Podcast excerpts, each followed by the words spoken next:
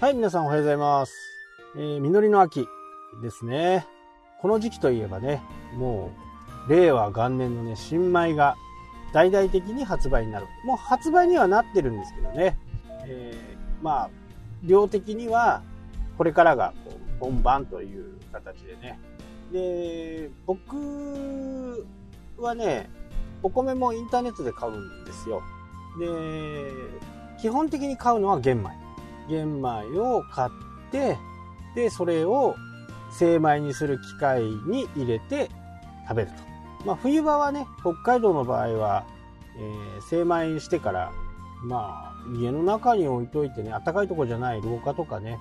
えー結構寒い部屋に置いとけば、まあ、2、3ヶ月はね、その、同じ味で食べれると思います。なので、えーお米も本当にお米屋さんに言うとやっぱ呼吸をしてると。なので、えーなるべくね暖かいところではなくって寒いところに置いとくと生きてるんでね、えーどうしてもこう空気で呼吸をするんでね、えそれで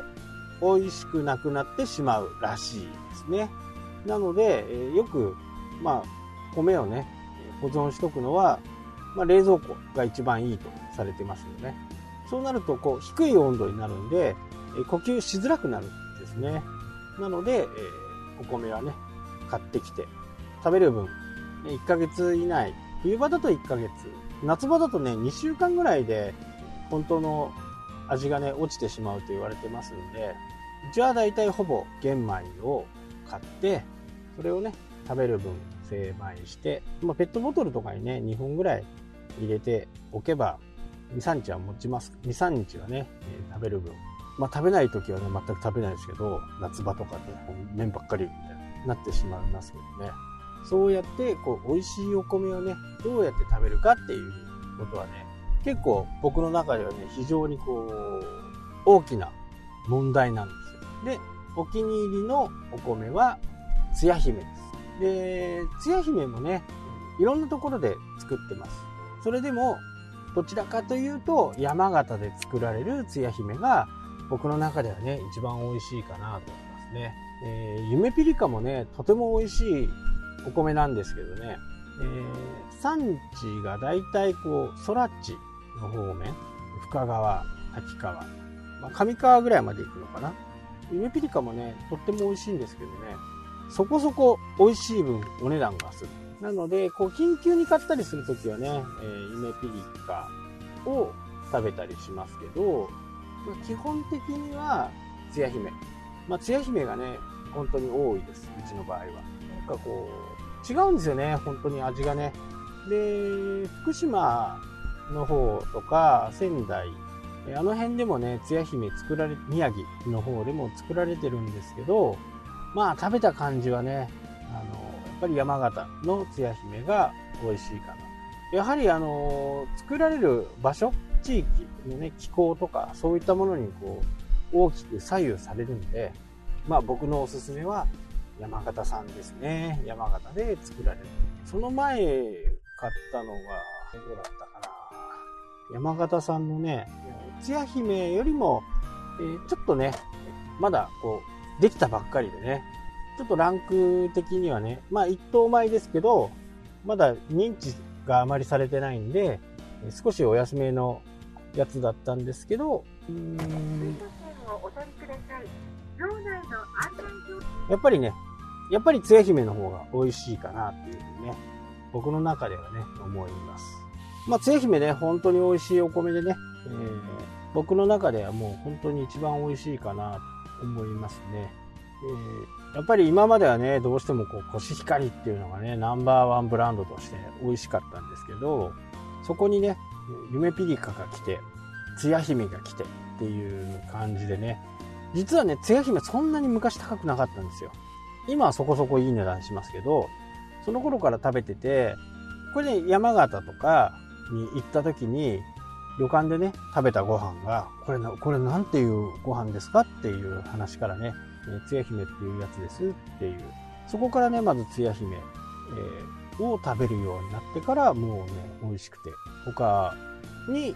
ちょっとはね、あの浮気をすることがあるんですけど、ちょっと名前にね、惹かれる、青森でできたね、でき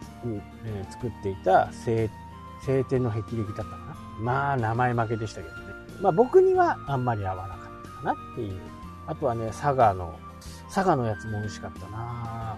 こう、小分けで売ってるやつがあるじゃないですか。えっと、2号とかね。そういうのをキャンプに持ってくるんですけど、そういうご飯を食べてね、比べることも結構やりまして、えー、炊飯器で炊くよりね、キャンプで炊く、まあ、飯盒みたいので炊くんで、まあ、時間も短くてね、えー、火力もすごい。で、そこで美味しいお米っていうのは、本当にね、あのー、立つんですよね。もちろん米の炊き方とかね、にもよるんですけど、まあ、うちの場合は自分のところで精米してるんで、しっかりね、洗わないとぬか臭くなってしまうんですけど、精米してるお米って、ほとんど洗わなくていいですね。ほこりとかゴミとか、その辺だけをこ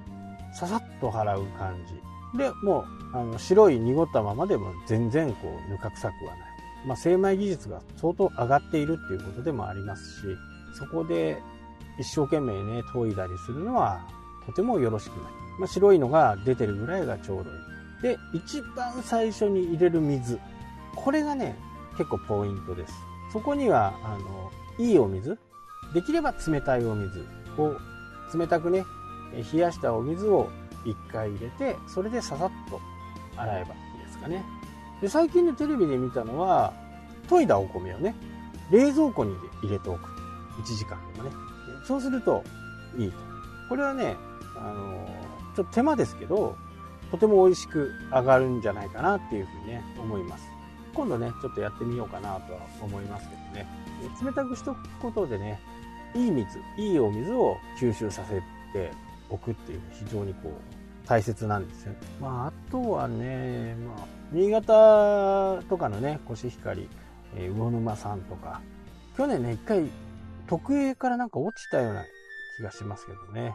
まあ、その時の天候とかね、そういったものによってもね、随分変わってくるんで、美味しいお米がね、だんだん北の方に上がってきた。まあ、これ、難しい話、地球の温暖化って言われてますけど、まあ僕は地球温暖化ではないとは思ってるんですけどね、これはまた、あの、次回にでもね、お話ししようかなと思うんですけど、温暖化はね、確実に温暖化は進んでるんですよね。なので、だんだん暖かい今まで寒かったところが暖かくなってくる。新潟だったのが山形に来た。山形に来たのが今度秋田にみたいな感じに多分なっていくと思う。なので、その、このね、短期間の地球規模からね、何何十億年の規模からすると、この1、2年のね、変動差っていうのは、大した地球規模から考えると全く意味も考える必要もないのかなっていうふうにね、え思います。はい、というわけでね、今日はこの辺で終わりたいと思います。それではまた。